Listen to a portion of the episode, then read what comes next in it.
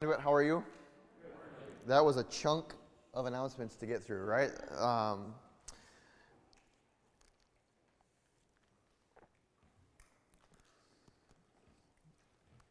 as Pastor Luke said, um, if this is your first time at Conduit, or if it's at your, your 150th time, um, welcome. We're glad you're here. We've been praying for you. Uh, we've been praying for this morning, for this week, and uh, we're eager uh, to proclaim the word of the Lord this morning. So, last week we finished up a series, uh, a, a semi long series on King David. And so this week we're going to be starting a different series, and uh, I'll be preaching some of the messages, and Pastor Luke will be preaching some of the messages. But um, the, the title of the series, or the general direction of this series, is discipleship. And um, the title of the series itself is called Disciple. And when we talk about discipleship, we, we, we can get into this realm where we, where we use a lot of, um, I guess I've heard it called before, Christianese, right? Words that Christians use that normally people don't use or that are particular or specific to life within the faith, meaning that if you were not really a church going person or didn't have a background in faith or anything like that, that you would say a word and people wouldn't know what that word is or what it really means evangelism, discipleship, theology, things like that. So, one of our hopes. One of our hopes is to uh, lay out for you or to explain a little bit that discipleship, in and of itself, is not just a Christianese type of term or a word that we use to describe something that, that is happening uh, within the church, but that discipleship itself is the primary task of the church. When I say the church, I don't just mean the organization of the church, the building and the institution, uh, but I mean the lifeblood of the people who follow Jesus by faith. That you and I have a primary task in our life. We have, we have something that we've been called to, something that uh, something that Jesus called his disciples to and has called, have called us to as well. And so the next, kind of the next three or four weeks, um, what we hope to do is kind of all gather around this idea that the primary task of the church is to make disciples of Jesus Christ. That's the primary task of me as a pastor is pro- to proclaim the word of God uh, to the end of people following Jesus more closely. And what happens, uh, what happens often is that uh, without, without there being consistent and clear both communication and teaching and inspiration from the word, that describes or that shows that the primary task of the church is to make disciples of Jesus. That I'm sure you've experienced it, I've experienced it a lot, is that we get we all get together in one room, right? And we, we call it going to church. Right? We all get together in one room or one building and we say we're going to church. And we come in with a idea or a preference or an opinion on what, what should happen what should be the priorities of the church? What should be the perspectives of the church? What should be the ministries of the church? What should the church do and what should the church not do? Now, in general, uh, or in its most base layer, like it's important for us to ask those questions because it does distill down into like, well, what is our primary focus? Like, why, why is it that we exist? Why are we here? Why, are, why did you choose to get up on a sunny Sunday morning and, and come here? And, and to be able to define and to give meaning to that, um, to that, to that primary task or the thing that we are um, called to do. You see, because the thing is, is that the Christian community, you and I, the church in its most theological sense, is not really our idea. The church, the gathered community, those who profess faith in Jesus Christ, is, is the idea of Jesus himself. And scripture talks exclusively, or extensively, I should say, about the forming of the Christian community under the authority of Jesus. Jesus commissioned his followers, you and I, those who profess faith in him, and gave them, gave us directions about what the primary task of our gathering or our community should be. And so, in the next couple of weeks, we hope to um, give you a little bit of uh, a little bit of insight into what that primary task is, the primary task of discipleship, as well as um, begin to describe and define some practical realities about what it means to follow Jesus, what it means to be a disciple of Jesus, both in like the theoretical, but also in the practical. Like if you are here because, hey, I want to follow Jesus, I want a closer relationship with Jesus, I want to understand what it means and what it's like to be a disciple of Jesus. You're in a, in, the, in a good place because that's what I want for you, and that's what I want for us. I'm going to read uh, passages of scripture here out of the Gospel of Matthew, um, but I feel like I feel like I need I need to pause just for a moment again and um, help to center us a little bit in prayer. I'm feeling a little distracted, and so I'm sensing that you are as well.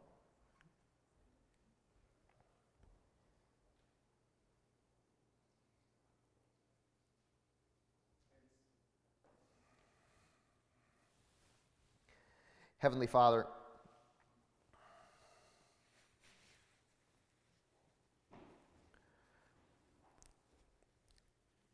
pray that your, your spirit and your presence would be with us this morning.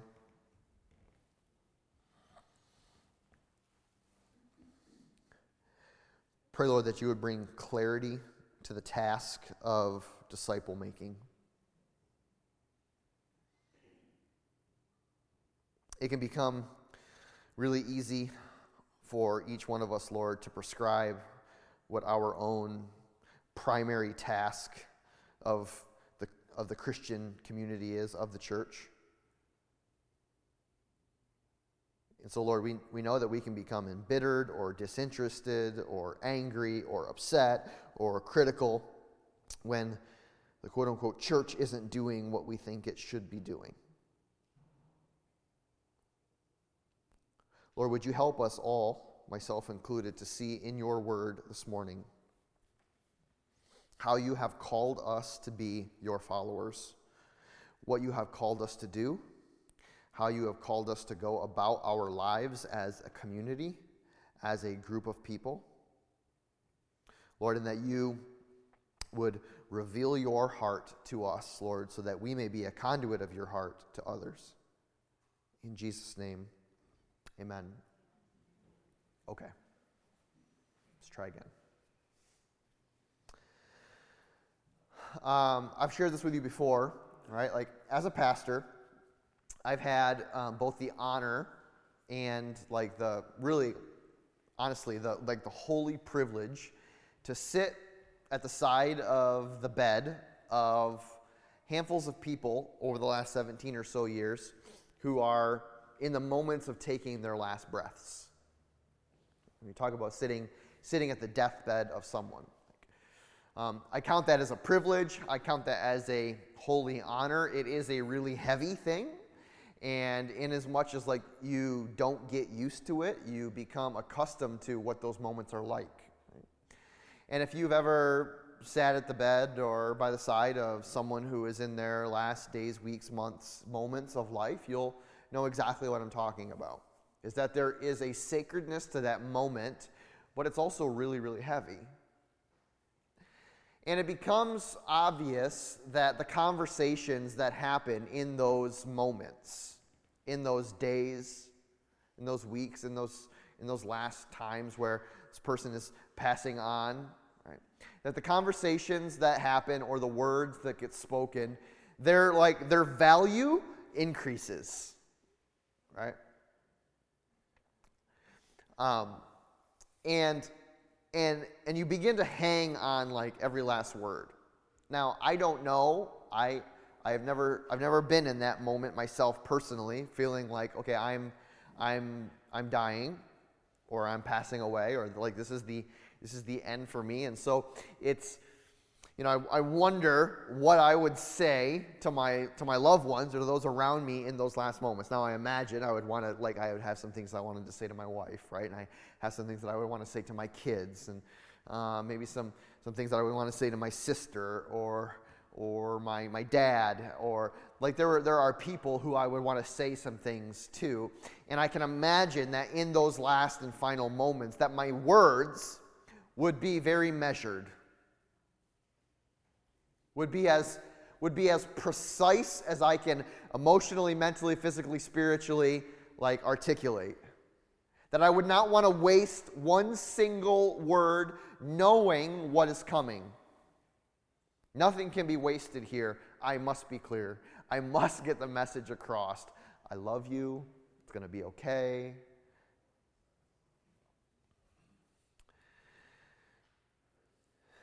There was this moment, right? Where uh, Jesus had this kind of like last words moment with his disciples.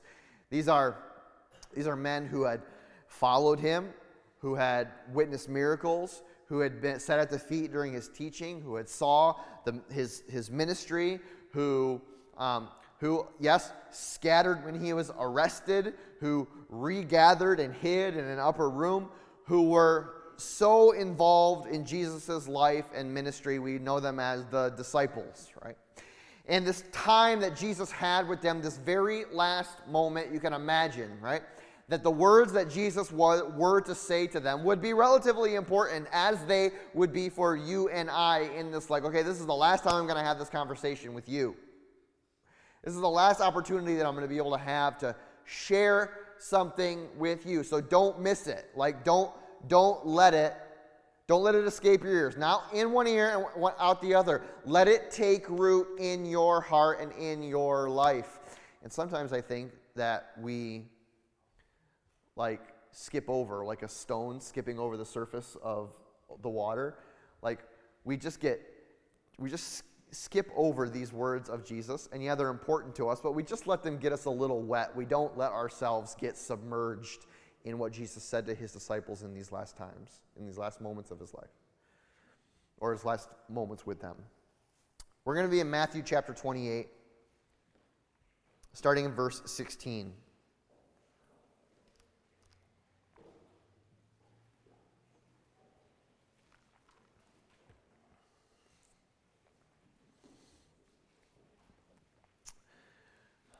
Jesus had Jesus had been crucified.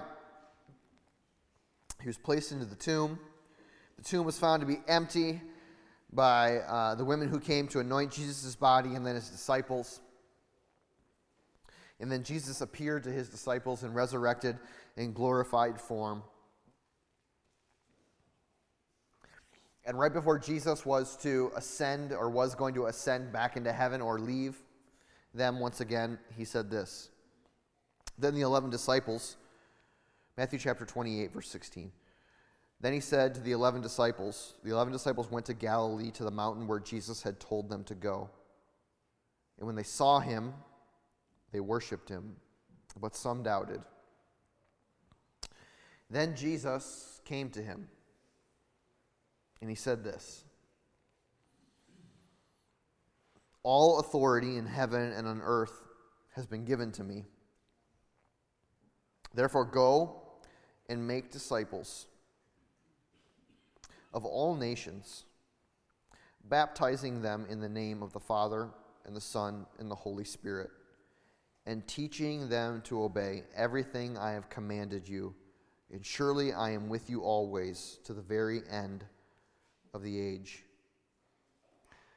So these were effectually the last words of Jesus to his disciples as he or before he was ascending uh, back into heaven after his resurrection. We call this, typically within the church, we call this the Great Commission. It was this commission that Jesus gave those who were following him to go. Go and make disciples of all nations. Baptize them in the name of the Father, the Son, and the Holy Spirit. Teach them to obey everything that I have commanded to you. and, and surely I am with you even to the end of the age. And in sometimes, like I say, when we skip across the surface of these words, be like, wow, Jesus, what a, like, Jesus is really motivating the troops here. He's really like, he's really encouraging them to go out and make disciples and, and preach and teach them what he uh, what, what jesus has taught and baptize people everywhere all the time. Like jesus lays out here for his disciples the primary task of their life after he is gone. Go and do this this is what i want you to be about this is what I want you to do. He was speaking here to his closest disciples, presumably, those who had followed him for the majority of his ministry. And he talked to them in general, not with this like he or he tasked them in general, not with this attitude of like, okay, I'm leaving now. What I want you to do is I want you to kind of hunker down in one place. And I want you to create some boundaries, and I want you to create some walls, and I want you to gather regularly and, and, and be really, really focused and concentrate really, really hard, okay, on just the internal growth of your faith. Just just worry about your, your, your personal faith, right? Um, look out for number one, all right? Um, make sure you have good spiritual insulation around you, right? So none of that spirit stuff leaks out and none of that godly stuff can get in. Just like settle in, hunker down, concentrate internally on your faith. Actually, the opposite was true here, right? That Jesus was tasking them not with the isolation now of their faith when he was gone, but now the bold proclamation of their faith in him to not just the people in their sphere of influence, right? But in gradual, large circles, sphere of influence all around them. Jesus didn't want, want them to simply concentrate internally on their faith, but tasked them with this bold mission of propelling Jesus centric living outward from the place that they were at.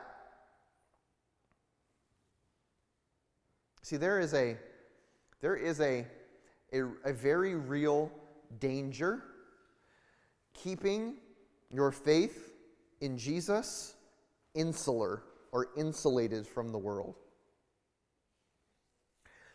We oftentimes hear, um, hear the, uh, the phrase, well, my faith, like, yeah, I'm a Christian, and it's obviously the most important thing in my life. My faith in Jesus is the most important thing in my life, but my faith in Jesus is just, it's a private matter, right? It's, it's private. And I think what we, what we do is when we misunderstand the primary task of the church, we misunderstand the primary task of those who follow Jesus, which is to make disciples of all nations, right? Is we, we switch the words private and personal. Right? Because when we say something like, well, I, yeah, I believe in Jesus, I follow Jesus, but that faith for me is just a really private matter. It's just something that I keep here. We're, we're betraying, right, the, the commission and the task that Jesus himself has tasked his disciples with is to not make our faith private, right? Our faith, listen, our faith is not private. Our faith is personal, right? It's personal to us.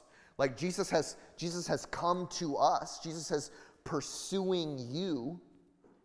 Jesus is working and moving in the power of his Holy Spirit to transform your life from the inside out and to use the testimony of His transformative power in your life to spill over into the lives of others. How selfish of us would it be to be transformed by the work of Jesus Christ and to say, but that transforming work is just really personal or really private to me, so I'm just going to hold it in.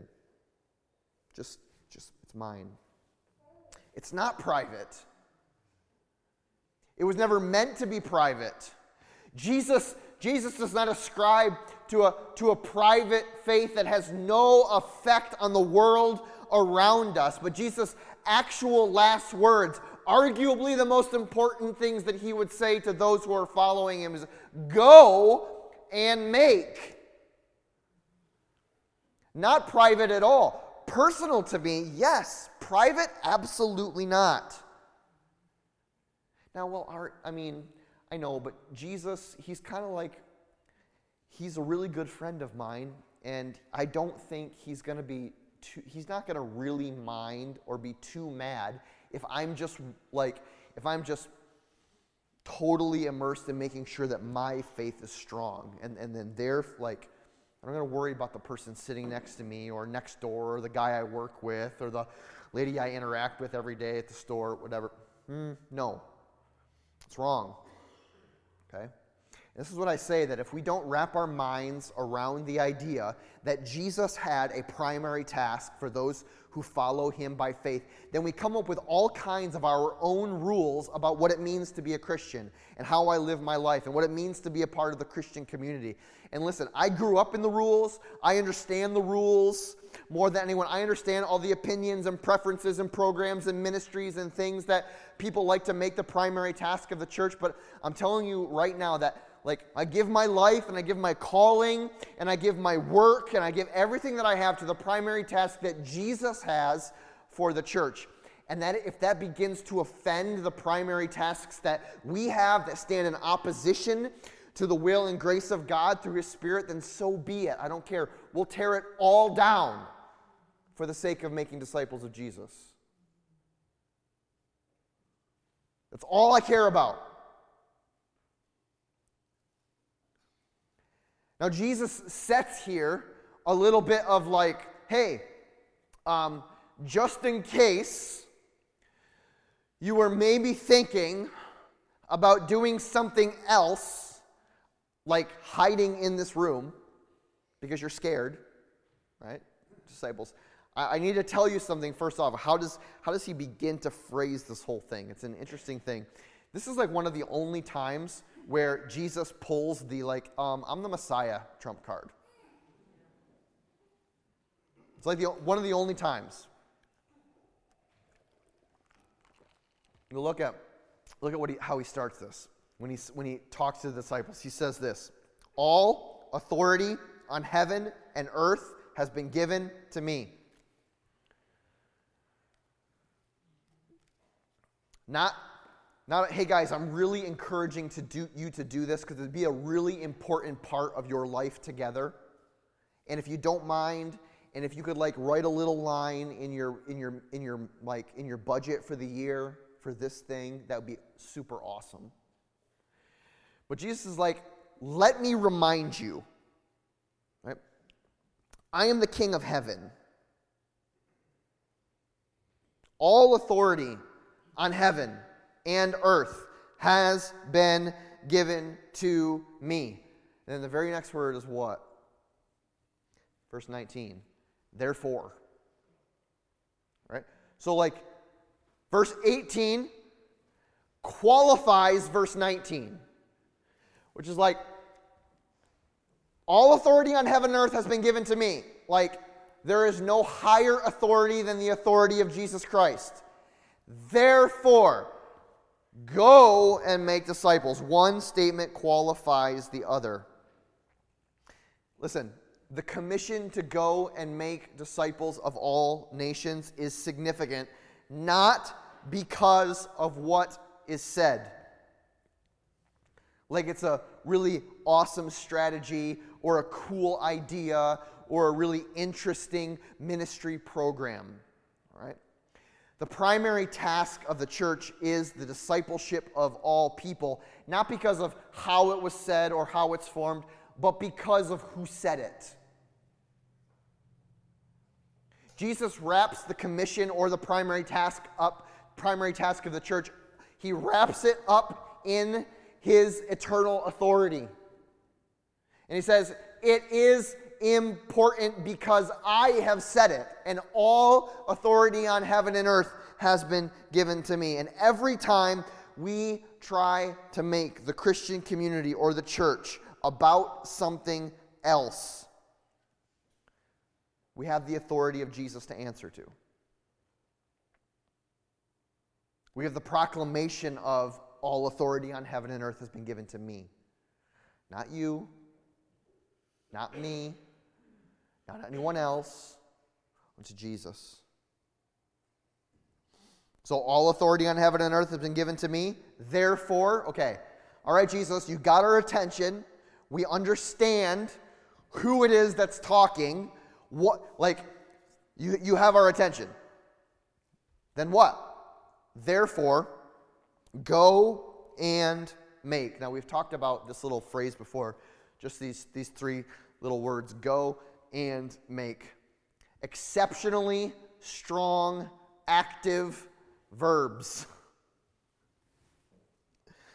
We kind of, we kind of, uh, we have this kind of this phrase. It's not necessarily, or it's a, kind of wrapped up into our core values, but um, the, the phrase is, is that as a, as a community of faith, as people who, who believe in Jesus, who Jesus is the center of all that we do, and that the gospel of Jesus changes it all, and that the authority um, of heaven and earth is wrapped up in the person and the name and the blood and the sacrifice and the work and the ministry of Jesus. That because, or therefore, because of all of these things, we will not just sit and wait we will not sit and wait necessarily for people to come to us. We're all very glad, myself included, that you have all decided to come this morning, of course. But listen, this is a this is a um, this is a fringe benefit right here. Because because the primary task of the church, as given to us by Jesus, is not to sit and wait, not to be insular here in this spot, but to go and to make. It speaks to um, a certain level of intentionality about the disciple making process and the task of making disciples of Jesus. Now, I, I want to talk, I want to sit here for just a few minutes, okay? Because um, I think, I don't think, over the next few weeks, what you're going to see as we talk more about it, what it means to be a disciple, as we as we go a little bit further into like so next week we're this this week we're talking about like this kind of grand primary task this narrative that jesus sets forth right? That because of his authority and because of his commission, where he, he tells us to go and to make disciples of all nations, baptizing them and, and teaching them and, and welcoming them into Christian community, that because that's Jesus' primary task for his disciples, that means that's Jesus' primary task for you and I, the Christian community here at Conduit. All right? Um, next week, we're going to talk about, like, okay, what does a disciple look like? What is a disciple? If I say, if I say we, we want to go out and make disciples of Jesus, well, what is a disciple of Jesus? What does a disciple of Jesus look like? And so next week we're going to be talking about the what a disciple looks like. The week after that, Pastor Luke is going to be talking about like, well, okay, how does that look practically then in the life of a Christian community? How is a disciple made? If we know that this is the task to make disciples, and we know that this is what a disciple looks like, how then do we go about making disciples? What is the way in which we, as a Christian community, have, have seen an opportunity, both theoretically and practically slash logistically, to be building into a culture of people following Jesus and being transformed by the presence of the Holy Spirit in their life. And, and I think that sometimes we think that discipleship happens by, um, I don't know, accident. or osmosis.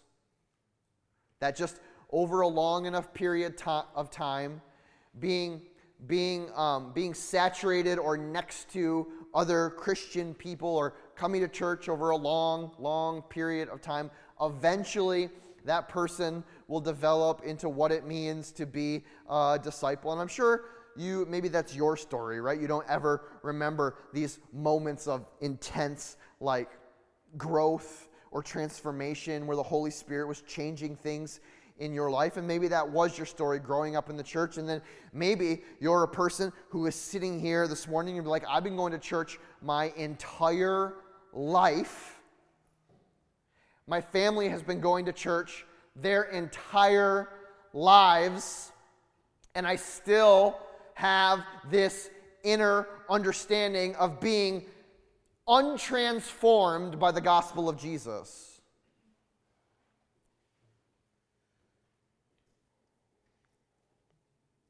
Of, of knowing the words, of knowing the, the language, of understanding the culture, but still deep down within who I am, knowing that, that, the, that the, the, the true power of the gospel has not taken root in my life so as to transform me from the inside out. And I've gotten to this space of wondering if this thing is even actually real, because if it was, it would have worked by now.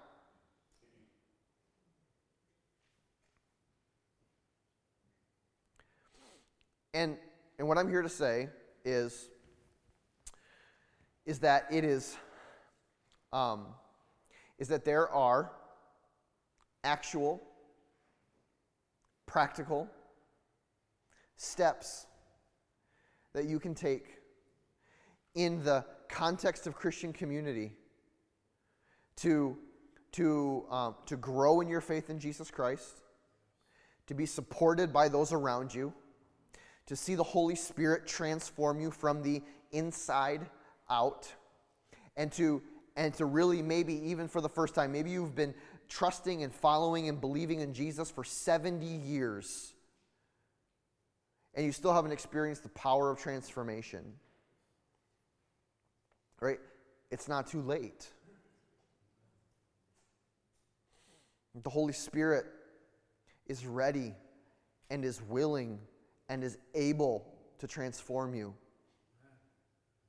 to make you new, to create in you a clean heart O God, and renew a steadfast spirit within me, as the psalmist says. So, because sometimes, like, I'm just gonna, I'm gonna talk candidly with you for a moment. It's not even really in my notes, but I want to talk candidly with you for a moment.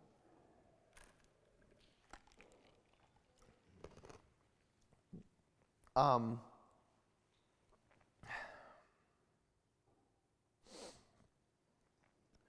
You know, sometimes I feel personally um, pressure. And the, the place that I feel pressure in is to ensure that I'm making, as a leader here, uh, that I'm making the experience of church palatable for everyone.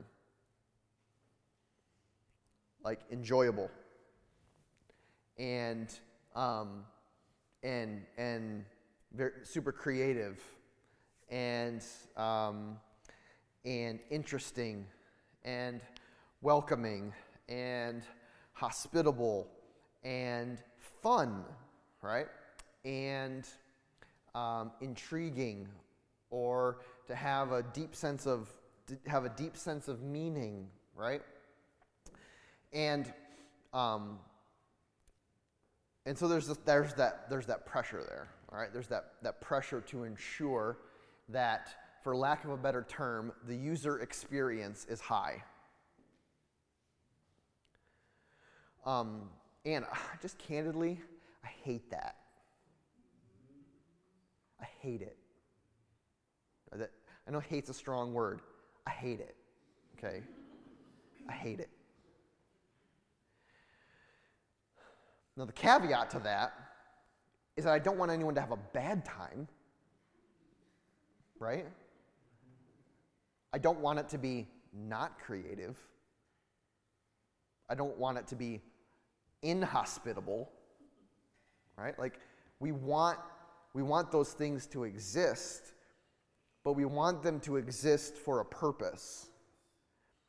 And the purpose is not to create a cool church with pallet wood on the walls that you can Instagram and say, look at how cool it is. Okay? And so often, just as a personal, like as a kind of a personal confession, I like, because I like like the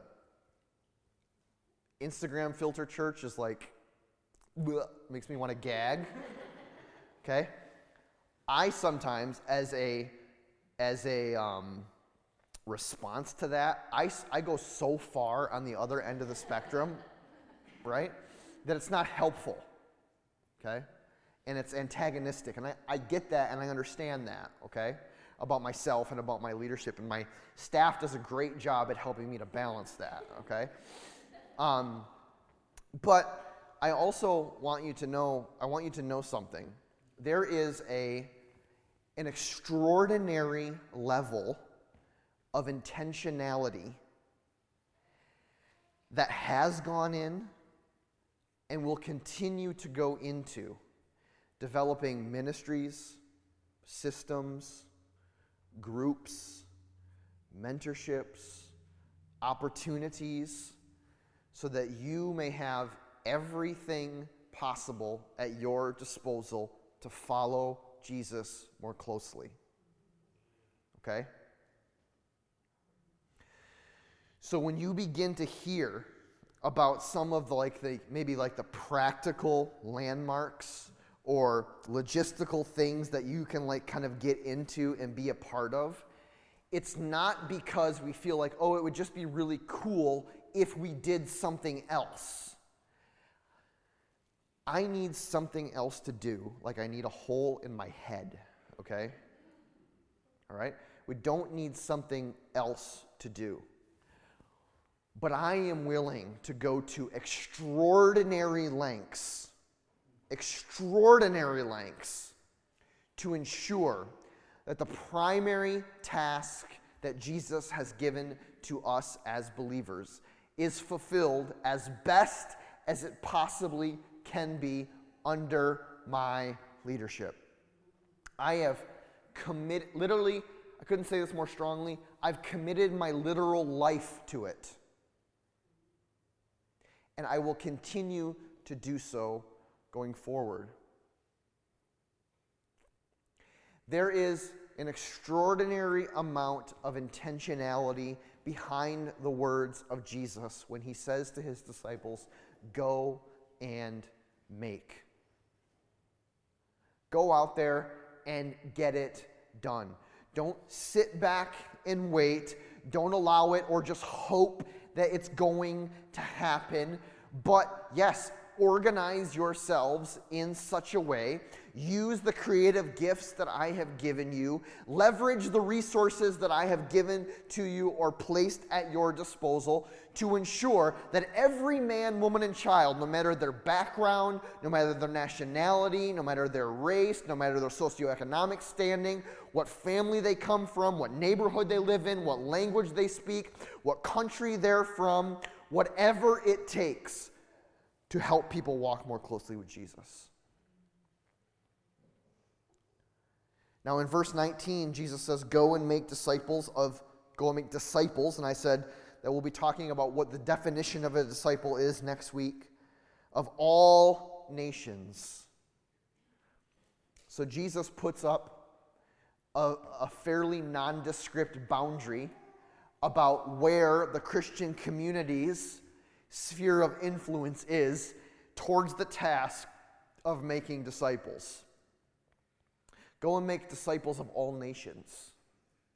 Well, I know that that can be kind of like, it can be kind of nondescript when we talk about that because, like, okay, well, um, let's pack everyone up into a, a van or a, a, church bus or a, a couple planes and let's fly everyone out all over the world and let's make disciples everywhere of all nations. And do I think that Jesus means all nations? I actually think that Jesus means all nations. But you know what? I also think that Jesus means the person next door. That you've placed like this, this impossible boundary in between you and them. You know what's really easy? And I can say this with authority because I've been on lots of them. Going on a mission trip, like flying across the ocean, is, is pretty easy. In fact, I would dare say it's fun. It's fun. And it is relatively easy because something happens. Something happens when we kind of step out of a culture or a zone where we feel like we can be made to be embarrassed by how private or personal our faith is. You know where the rubber hits the road with the primary task that Jesus has given to go and make disciples is when we're forced to do it with someone that lives across the street or shares an office with us or maybe who shares a home with us, who is even in our own family, who maybe represents a different, like, who who comes from a completely different type of family that you grew up with, different values, they talk different, uh, maybe they live in a different part, like they live in that part of the city, or they come from that family, or they've lived this kind of life, or they grew up doing or knowing this. See, the mission or the primary task of the church is not bound by man made or worldly boundaries, either by those national boundaries that we often think of when Jesus says this, or by the emotional, mental, physical, spiritual boundaries that we place in between us and the people that are not like us. But let me tell you what, there is no difference whatsoever and Jesus has put us here, you, us, conduit, here in this place, in this time, in this city, in this region, so that we could proclaim the transformative work and power of Jesus Christ through the presence of His Holy Spirit in our lives, so that others may know and follow Jesus. And and be, and be welcomed and integrated into the community of faith. Finally, as we wrap up here, Jesus ends his commission, his task here by saying, uh, teaching them to obey everything that I have commanded you. Truly, I am with you always, even to the ends of the earth. The primary task of the church is to make disciples of who? Jesus. Right? Jesus Jesus reminds the disciples, "Hey, look, teach them everything that I have commanded you." Um, we often, right, when we ourselves haven't been transformed by the power of the Holy Spirit, and then we go about the task of trying to make a disciple of this person over here, what we do is we end up making them a disciple of us. Right? And we, we make them a disciple of our church. And we maybe make them a disciple of the pastor or the leader or the friend right? And what we must be always um, sure of and focused on is that we don't we, we don't lead people to follow pastors. We don't lead people to follow churches. We don't lead people to follow you or me or someone else. We lead people to follow Jesus. The power of the gospel lays in the name of Jesus. All authority in heaven on earth has been given to Jesus, right? It is not about following the church. It is not about following, being disciple to the. We must be sure that everything that we do points people towards Jesus, points people towards Jesus, points people towards Jesus. It's like when you're trying to get your kid, you're, like you get down and you're trying to get your kid to look at you, right? And they're like squirrels, right? They're just like everywhere. Like, and you're just turning their face and you're turning their face and you're turning their face and you're turning their face and you're trying to make eye contact with them. That's what happens in discipleship is we must continually be turning people's faces to Jesus, to Jesus, to Jesus, to Jesus, to Jesus, right? Because in you and I, the, oh, we, we can only disciple people we can only help people out of the overflow of the transformation power of Jesus in us, right? And so if we're not being actively transformed in ministry with the Holy Spirit, then we have we can only disciple them to us, not him.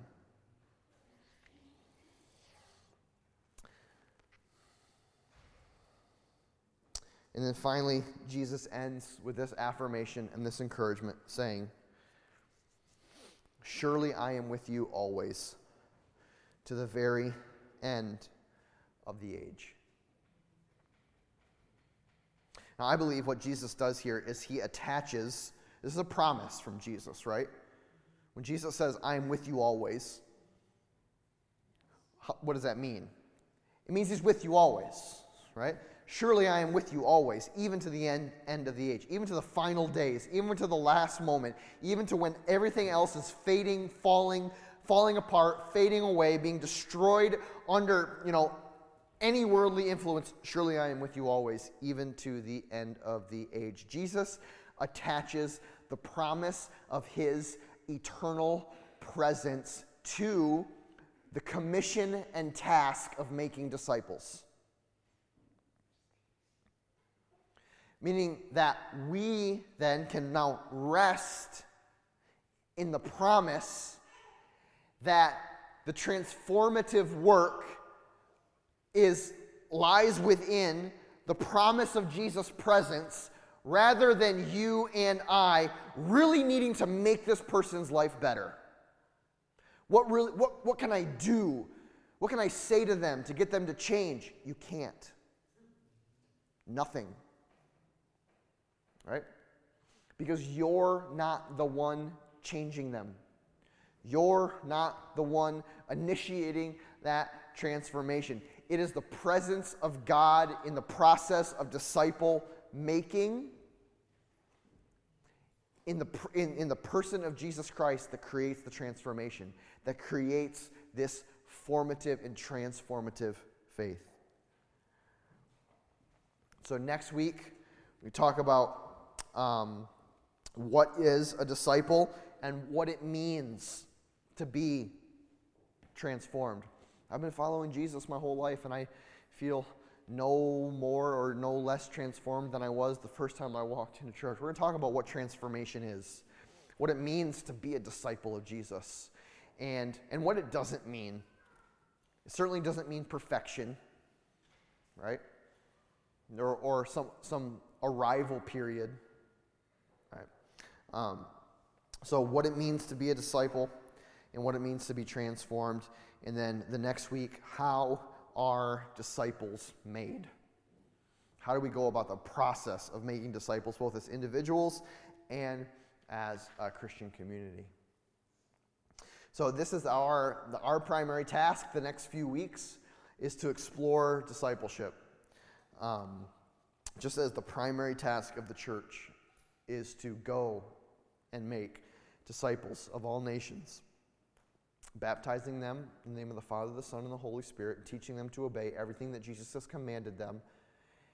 And when we do that, He is surely with us, even to the very end. Let's pray.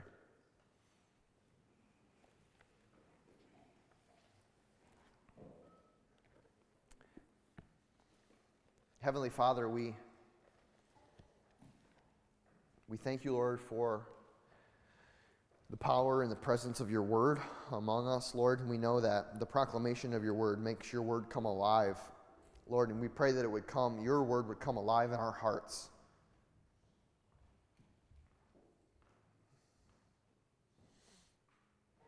Lord, where we have made where we have made church something other than the task that you have given us. Lord, we repent, we confess our sin, and we ask for your forgiveness.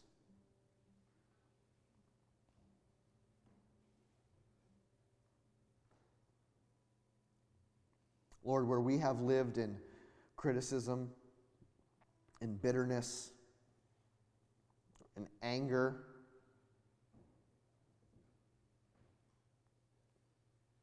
Lord, we confess, we repent, and we ask for your forgiveness.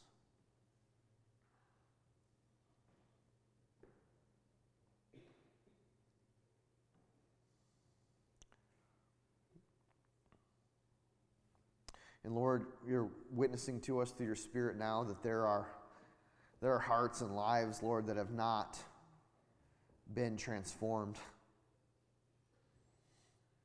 and that are suffering under this horrible weight of desperation, wondering, Lord, is this is Jesus even real? And if he's real, does he care? Because I'm suffering. I'm addicted. I'm in darkness. I can't find a way out of anxiety or despair or fear. I am trapped.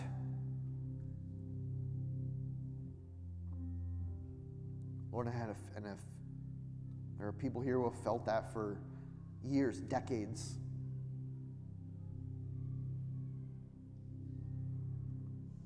Lord, we pray that through the power, presence, and ministry of your Holy Spirit, you would begin to set people free.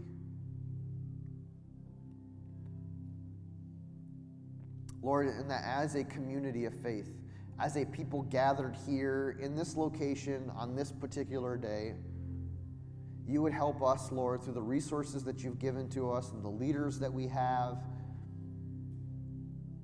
and the discernment that we've received from you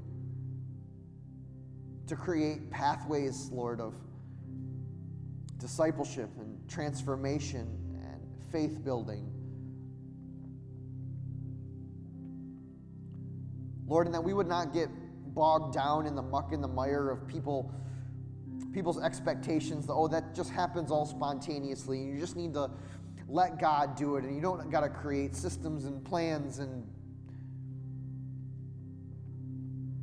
Lord, we just reject that, Lord, and pray. Lord, that the intentionality of plans to make disciples of you be honored, Lord, and that you would guide and direct us, Lord, to best practices, best solutions, best plans, Father. So that the intentionality of our pursuit would be honoring to you, and that we may fully understand the task that you have given to us as people who express faith in you. In Jesus' name.